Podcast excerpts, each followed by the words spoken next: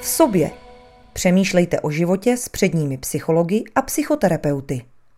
Opět je tady podcast v sobě, webu Psychologie.cz. Hezký den vám přeje Petr Bouška. Setkáváme se po druhé s psychoanalytickým psychoterapeutem Jakubem Kuchařem a dnes se budeme bavit o stavu psychiky, společnosti a historie. Jakube, ještě jednou dobrý den. Jak spolu tahle trojice podle vás souvisí? Podle mě velmi úzce jsou to propojené nádoby, jak by se dalo říct. Té praxi jako myslím, že se často jako by terapeuti máme tendenci se zaměřovat hlavně na to individuální psyché, trochu oddělenou od toho okolního světa, od té okolní společnosti, od té kultury, poněvadž vlastně to je v něčem jednodušší, tak na ty lidi nahlížet. A je to vlastně jako správný, ale podle mě je důležité nezapomínat, že to je jenom že vlastně určitě jako nějaký úhel pohledu a že když se budeme všímavější k nějakým jako společenským a historickým souvislostem, tak to i pro tu naší práci může být dost obohacující. Hlavně třeba v těch dlouhodobých terapiích se dostáváme do toho, že lidi hodně začnou, jako některý lidi hodně začnou reflektovat, jaký svůj původ a jak to měl ten otec, jak to měla ta máma a vlastně a ten, tá, ten táta měl vlastně taky těžký, protože jeho otec, já nevím, třeba byl ve straně nebo něco takového a tam je podle mě velmi dobrý jako už se trochu mít jako přehled v těch kulturních společenských věcech a orientovat se v nich a vědět, jako si dejme tomu ta historie 20. století, jak, jaký na nás a na ty naše předky měla vliv a jak třeba ty lidi v různých těch subkulturách třeba v tom minulém století, jak žili a co pro ně bylo témata. Právě často nějaké ty velké události, které se udály ve 20. století, často měly nějaký traumatizující efekt na ty lidi a často se tady, tady ty traumata předávají v těch rodinách i po několik generací. Odborně se ho, hovoří o tzv. transgeneračním přenosu traumatu. Většinou se tady ten koncept spojuje s holokaustem a s přeživšíma holokaustu. holokaustu. Například eh, v Brně existují neurověci, kteří hm, zkoumají nějaký jako ty přímo ty přeživší holokaustu a potom ty potomky druhou a třetí generaci a ty, ty, oni, to jsou lidi, kteří se zaměřují na ty nějaký biologické markery, nebo jak to říct, toho traumatu. Ale my v těch jako, my terapeuti v těch, v těch terapeutických místnostech a ordinacích vidíme i ty, i ty psychologické dopady těch jako nějakých velkých jako historických a společenských traumat, které se tady udály. Nejenom toho holokaustu, ale i první světové války, druhé světové války a minulého komunistického režimu. Transgenerační přenos traumatu, to je velké téma.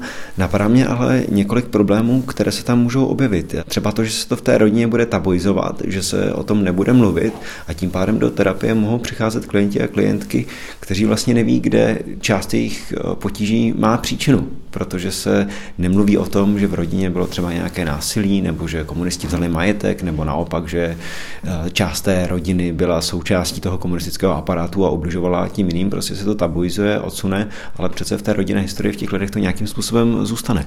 To je právě jeden z projevů toho traumatu, když se to tabuizuje. To trauma se samozřejmě nepřenáší jenom verbálně, že se o něčem nějak mluví, ale i o tom, že se nějak nemluví. A velká část nějaký naší komunikace funguje na nějaký, jako je hodně zpětá s nějakýma emocema. A když to dítě, který vyrůstá v nějaké rodině, ve které se o něčem nemluví, tak ono přece to dítě cítí, že vždycky, když se dostaneme k tady tomu tématu, tak ty rodiče začnou mluvit o něčem jinačím, nějak se divně zatvářejí a vytvoří to v něm úzkost a který si spojí s tím tématem. Takhle se to trauma přenáší. Pak se třeba děje, že třeba ty potomci, ta třetí a druhá generace, eh, začnou být zvědaví a začnou třeba hledat v nějakých historických archivech a třeba dohledají nějaký velmi zajímavé informace o svých předcích, o té rodině a, a někdy to jsou docela velký objevy. Například někdo zjistí, že jeho předci byli židé, nebo někdo zjistí, že jeho předci spolupracovali aktivně s komunistickým režimem a často to je pro ty lidi docela velký šok, který si někdy v té terapii můžou řešit. A právě někdy ta terapie jakoby může přimět nějaký jakoby zvědavosti tady o těch věcech a k tomu hledání a porozumění tomu. Často to vychází právě z toho, jako mě není dobře a ten můj táta je nějaký divný, já za to můžu kvůli tomu tátovi a proč to ten táta takhle má a pak se vlastně dostaneme až těm jako rodinným historickým nějakým souvislostem u některých lidí. Takže důležitá věc, kterou chci poznamenat, je, že vlastně psychoanalytický terapeut a pravděpodobně i nečí terapeut by neměl ty lidi tady do těch témat tlačit. Je potřeba jako následovat takzvaný volný asociace, to znamená, o čem mluví a o čem přemýšlí a co ho jako zajímá.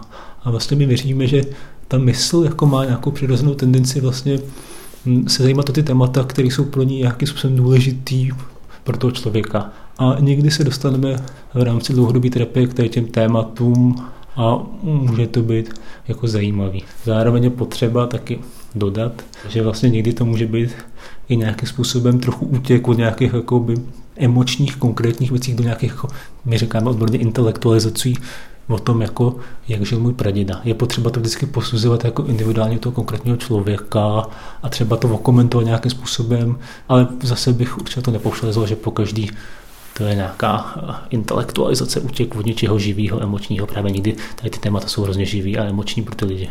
Takové historické trauma může ovlivnit velkou skupinu lidí v nějakých rodinných systémech na velmi dlouhou dobu. Já naskočila mi taková hypotetická fantazie, pokud třeba po roce 1948 ta rodina přišla o velkou část majetku, tak to, jak se bude vztahovat k majetku a k moci a jak se to trauma bude dál přenášet, tak může ovlivnit opravdu hodně lidí na hodně dlouhou dobu. Třeba budou mít tendenci ten majetek zpátky nahromadit a ti lidé vyrostou v prostředí, ve kterém prostě bude akcent na to být bohatý a, a zajištěný.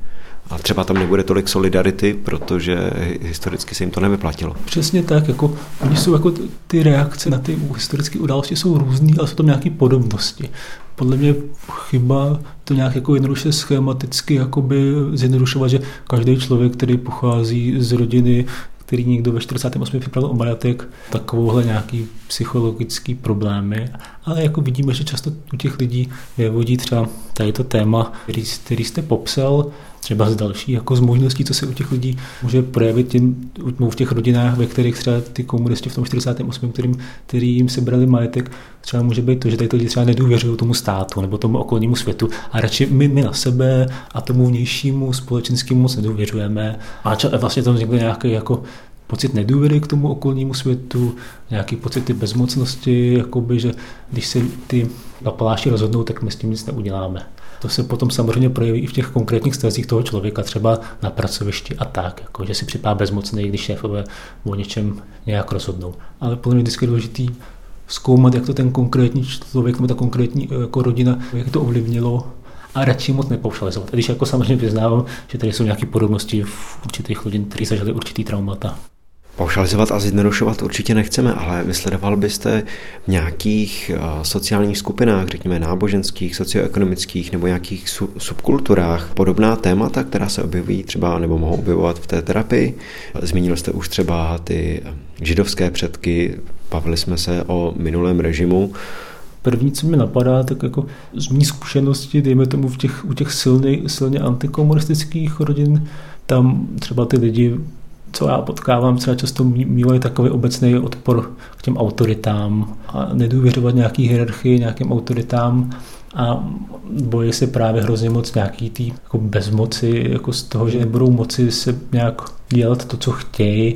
Naopak, jako, nebo třeba u těch, dejme tomu, u těch židovských rodin, jsem třeba z mý zkušenosti, třeba tam někdy bývá takový větší pocit, jako, že ten jako okolní svět právě není úplně pevný a spolehlivý a tady ty lidi, jakmile můžou mít tendenci se rychlejš dostávat do nějakých úzkostí, něco, co, co neborá nějaký jako tu stabilitu v tom okolním světě. Dejme, a dejme tomu ta současná doba tomu docela nahrává okolo koronavirových e, opatření a tom, že nějaké ty věci, které pro nás byly jako, jako jistota v našem životě, teď nejsou jistota.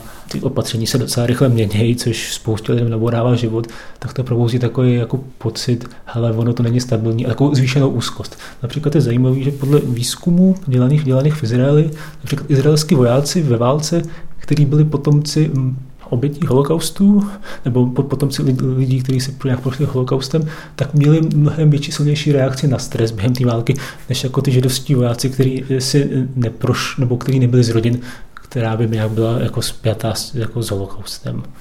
Myslíte si, že bychom mohli vysledovat nějaký vztah politických přesvědčení a ideologií, které lidé mají ve vztahu právě k psychologii, psychoterapii. Možná to teď zjednoduším, ale že lidé s tím levicovým zaměřením budou spíš nabízet a vyhledávat tu péči.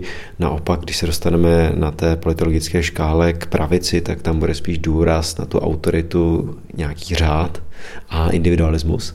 Já bych, já bych řekl, že obecně lidi, kteří praktikují terapii, ale obecně lidi, co chodí do terapie, jsou často častěji s mý zkušenosti, minimálně tady pražského terapeuta, častěji jako liberálně orientovaný. A já jsem třeba v podstatě nepoznal klienta, minimálně ve své soukromé praxi, který by například volil Zemana. Je to taková určitá bublina, je potřeba to tak reflektovat. Ono to někdy může být i trochu na škodu, že si můžeme tak moc jako mít ty podobné politické názory vlastně často a někdy to můžeme tady takovou jako koalici, jako že my jsme vlastně ty správní a máme se rádi a neřekneme si třeba nějaké nepříjemné věci v tom smyslu, že eh, my jsme na té stejné lodi. No ale když se vrátím vlastně k tomu rozdělení na tu pravici a levici, tak jako je to tak, jak říkáte. Mám pocit, že jako vlastně v těm pomáhacím profesím obecně tíhnou lidi, kteří mají nějaký sklony k, něčemu, co se dá označit jako levicové myšlení. To znamená nějaká tendence o ty ostatní jako víc pečovat a vnímat ty ostatní jako nějaký uh, osoby, o který, který je potřeba opečovat a být k ním solidární z definice pomáhacích profesí to nějak spolu nějaký takový pohled na svět souvisí. Ona taky jedna věc je ta kategorie, jakoby, kdo se označuje jako levicový člověk a, a další věc je jakoby fakticky jakoby nějaký ty názory a pohled na svět. A to se někdy může mm, lišit v tom smyslu, že některý lidi se neoznačují se jako levicový nebo pravicový, ale nějakým způsobem můžou těma hodnotama takhle fungovat a, a můžou vlastně jim to odpovídat něčemu podobnému. Na druhou stranu, jako samozřejmě ty lidi, kteří tíhnou jako pravicovým myšlení, tak určitě taky nechci říkat, že tady ty lidi nejsou v terapii, to vůbec není pravda a ono většinou to taky je tak, že není to tak černobílý, není to, že levice, pravice, někde čistě levice, není to pravice, čistě pravice, a taky máme různý jako názory na různý témata rozdílný a u těch lidí, pravda, že ty lidi, co jsou jako klienti víc pravicově orientovaní, tak u nich je často vidět nějaká touha po tom řádu, pevným jasným řádu. Často to je nějaký jejich téma toho člověka dlouhodobý, potřeba, že třeba dejme tomu, to je člověk, který když byl mladší, jako, tak má něco nefungovalo, a ne, právě chybilo mu tam nějaká stabilita, tak on potom žije hrozně moc v tom, že to je všechno jasně nalinkovaný, a že každý má jako vlastně stejné podmínky toho, aby dosáhl toho, co chce, které jsou takhle nadefinované a je to plně nějaká velmi důležitá hodnota. A potom tady ty lidi častěji štíhnou k tomu pravicovému myšlení. Ale mám tendenci tak jako prostě zdůraznit ten disclaimer, že to je vždycky jako individuální a je to takový zobecňování, ale nějaký jakoby podle mě zákonitosti podobně tam jsou, je dobrý si všímat. Samozřejmě a abychom se vůbec o těch tématech mohli bavit, nemůžeme to obsáhnout celé, tak je třeba to zjednodušit nebo respektive vzít jenom nějaký výsek. To samozřejmě chápu, to je v pořádku.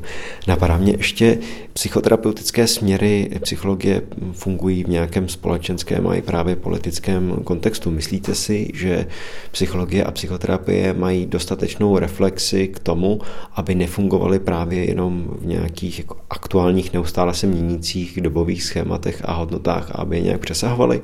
Narážím třeba na to, že mi přijde, že často, když jdete na psychoterapii, tak se všechno rámuje, že všechno je váš problém a vy ho nějakým způsobem v sobě, ve svém vnitřním světě musíte vyřešit, ale jak říká Aleš Borecký, a nebylo by dobré někdy položit na to psychoanalytické lůžko taky tu dobu, ve které žijeme?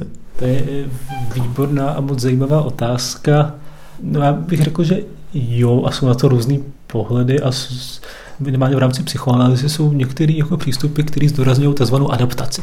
Přizpůsobit se tomu, abych dobře fungoval. Ale pak je docela velká část těch jako psychoanalytiků, kteří si myslí, že psychoanalýza by nikdy nic takového dělat neměla, že by spíš měla vést k tomu, aby ten člověk byl víc sám kontaktu, byl kontaktu víc sám se sebou, což potom může znamenat, že se i nějakým způsobem začne v určitý okolní společnosti vymezovat. A ono hrozně zajímavý téma je jako, že i ten psychiatrický diskurs se dá zneužívat k represi.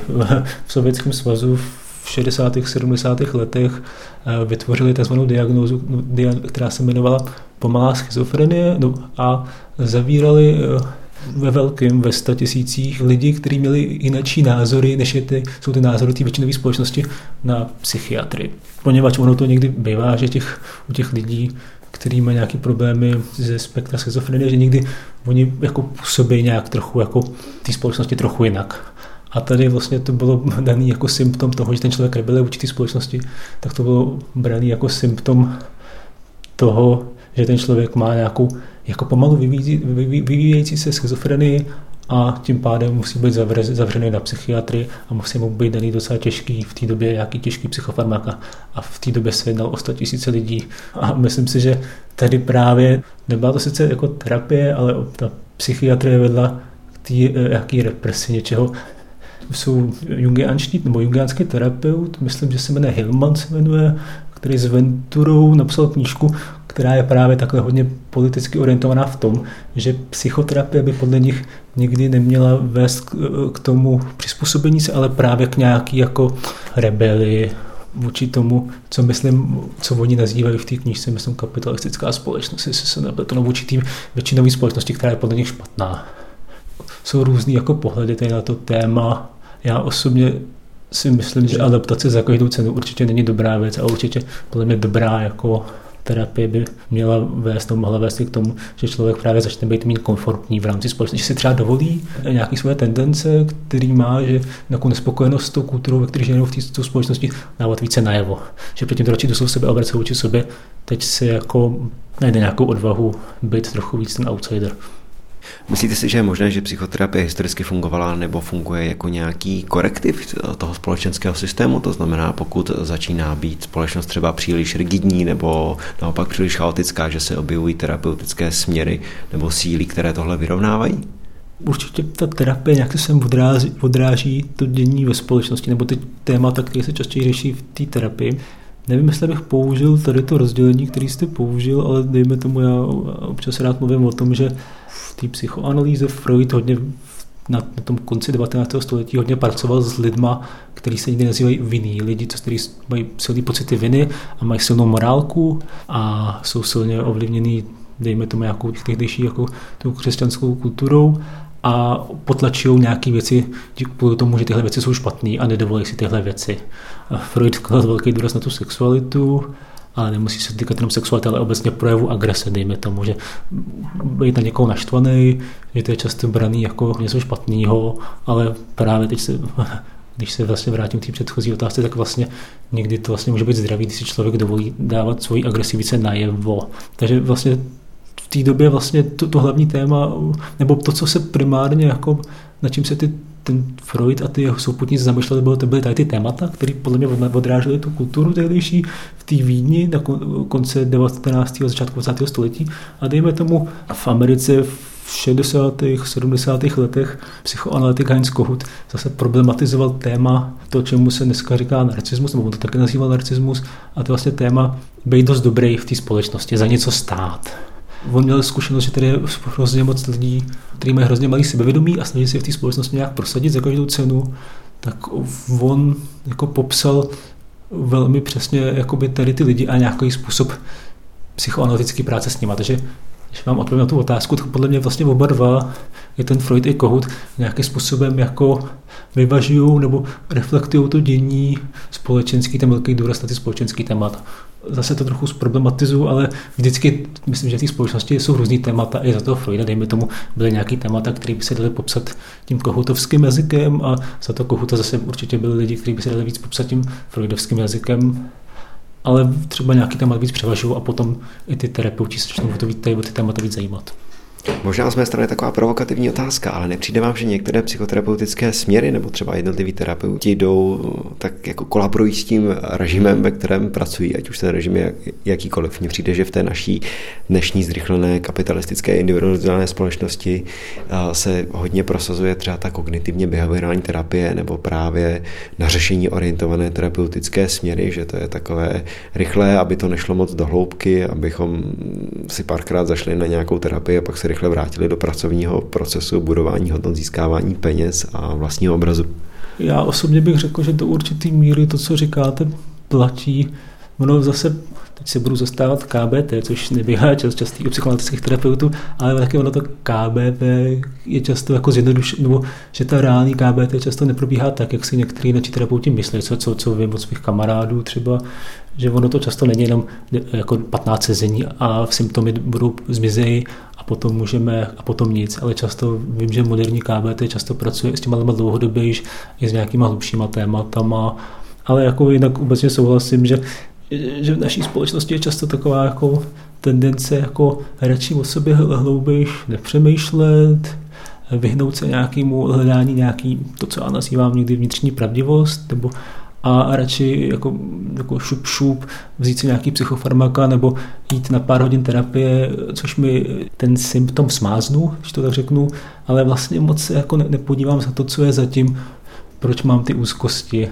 Ale pak se právě může stát a stává někdy, že se potom projeví u toho člověka problémy v nějakém jiném aspektu jeho života.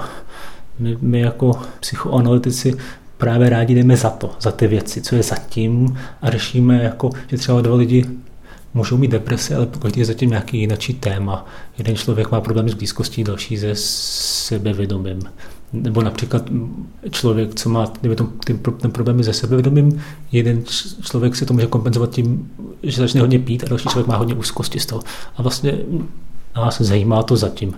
Obecně myslím si, že je tady taková trochu tendence jít po tom povrchu a já a já jdu rád víc do té hloubky, když to je možný. Samozřejmě pokud to taky není možný a ne každý člověk je na to nastavený, ale taky to bývá téma, proč podle mě hrozně moc lidí si jde pro ty psychofarmaka, ale vyhýbají se té terapii, že se trochu bojí, kdo ví, co by tam objevili. Psychika, společnost a historie. To je téma, které jsme dnes s psychoanalytickým psychoterapeutem Jakubem Kuchařem probrali podcastu v sobě webu Psychologie.cz. Já vám děkuji i za dnešní povídání a těším se třeba zase někdy příště. Naslyšenou. Já taky moc děkuji. Mějte se pěkně.